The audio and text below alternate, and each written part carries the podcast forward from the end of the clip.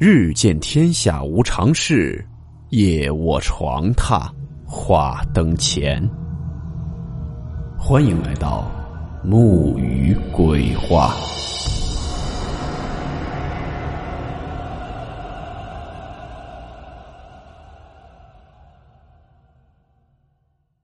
大家好，我是木鱼。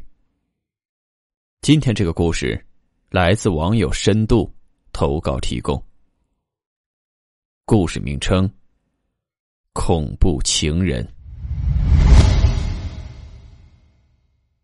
温馨提示：本故事含有未经证实的内容和边缘化知识，部分内容超出普遍认知。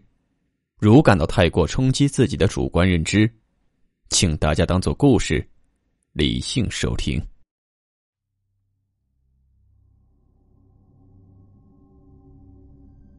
男朋友神秘失联，独处深夜经常有人的声音，难道真的是阿飘作祟？今天带来一个真实的事件，事件中所有名称均为化名。小梅呢是个长相普通的女孩，就是扔进人群中都不会被注意到的那种。她从小性格就比较孤僻，朋友也是寥寥可数。已经二十六岁的年纪了，也从来没有谈过恋爱。不过最近幸运之神终于眷顾他，有一个帅气多金的男生追求她。当然，他也很快的堕入爱河了。但是令他没想到的是，这才是噩梦的开始。他的同事也劝他说：“天上不可能有掉馅饼的事儿，要多留个心眼儿。”小心别人骗财又骗色，但是小梅呢？此时沉浸在爱情里，哪里听得进旁人的劝告？恋爱开始的时候很开心，但是小梅发现最近总是睡不好，经常会有幻听，感觉有人在她的客厅里走来走去。于是呢，她让男朋友搬过来陪她。可是好景不长，她男朋友接到了公司的委派。需要去外国出差六个月，这消息当时让小梅沮丧不已。但是想想呢，也就只有半年而已，忍一忍就过去了。于是他们就开始了异地恋的模式。一开始呢，两个人还是浓情蜜意的。可是有一天，男友突然失联了。小梅刚开始也是各种担心，但是无论怎样都联系不上他。这时候，小梅才发现，她甚至不知道男朋友的公司工作地址。于是，小梅变得非常沮丧，甚至之前已经治好的抑郁症又开始复发了。这期间，她总是觉得有人在跟踪她，但是她转过身一看，却并没有人。晚上在出租屋的时候，她也总是觉得有滴水的声音。开灯起来看。又根本没有漏水的痕迹。晚上睡觉的时候，总是感觉有人打开了他的门，甚至身边还有男人叹息的声音。但是自己一开灯，又消失的无影无踪。于是呢，小梅再也不敢再关灯睡觉了。她想打给男朋友，但是电话那头传来的始终都是忙音。小梅呢，只能开着灯睡。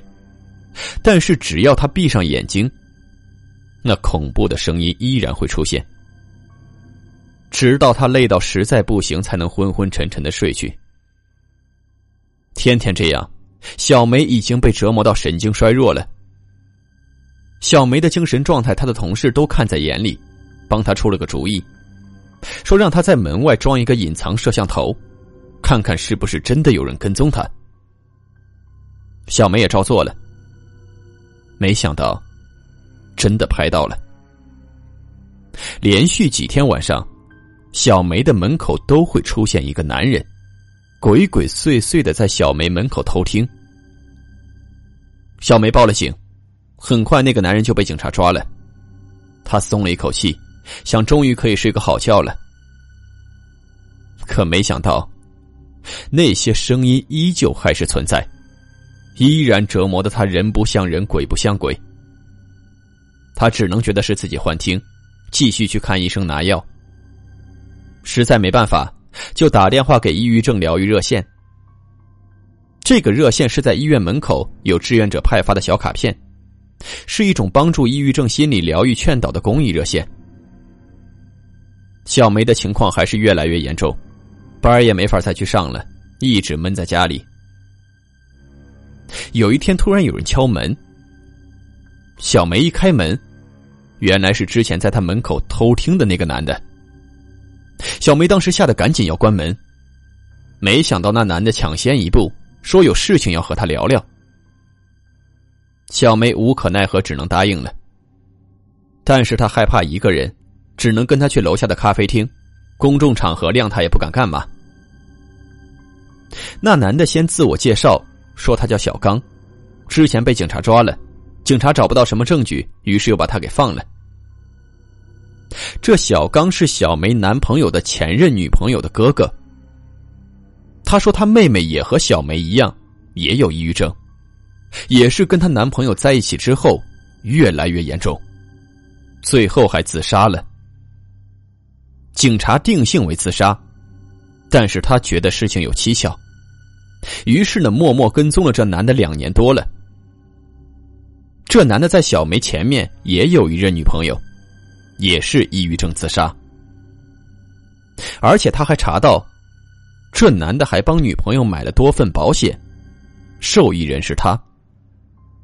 而且每一任女朋友都是抑郁症死的，死的时候他都在外地出差，都有不在场证据。小梅听完惊呆了。但是他最近确实是越来越有要自杀的冲动。小刚接着说，他还发现他妹妹临死前，还经常给一个四零零的电话打电话。他后面打过去，却发现是空号。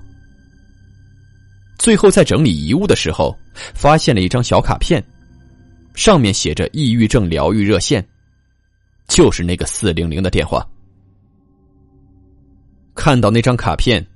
发现除了电话不一样之外，完全就和他收到的卡片一模一样。小梅此时就感觉自己好像掉进了一个巨大的阴谋里。她想要去报警，小刚告诉她没用的，他早就报过了，这个也只是猜测而已，没有实质性证据，警察根本就不会立案的。于是他们合计了一下，找了一位私家侦探帮忙。发现这个抑郁症疗愈热线和她男朋友是一伙的。她的男朋友是保险诈骗犯，通过控制抑郁症女生，在女孩家里安装设备等等手段，让女孩产生幻听、恐惧、失恋等等情绪的刺激，最后再加以抑郁症疗愈热线诱导女生自杀，从而达到自己的目的。最后被警方逮捕的时候。还牵扯到了一个案中案。这男的还和境外的非法直播网站合作，在小梅家里找到了很多偷拍设备，全程直播女孩从上钩到自杀。直播粉丝可以通过打赏去恐吓女孩，甚至还有赌局，赌女孩什么时候自杀等等，以满足粉丝的各种变态心理。有的时候啊，我真的感觉。这人心比鬼还要可怕。女生朋友们，交男朋友的时候，切记要小心，自身、自爱、自重。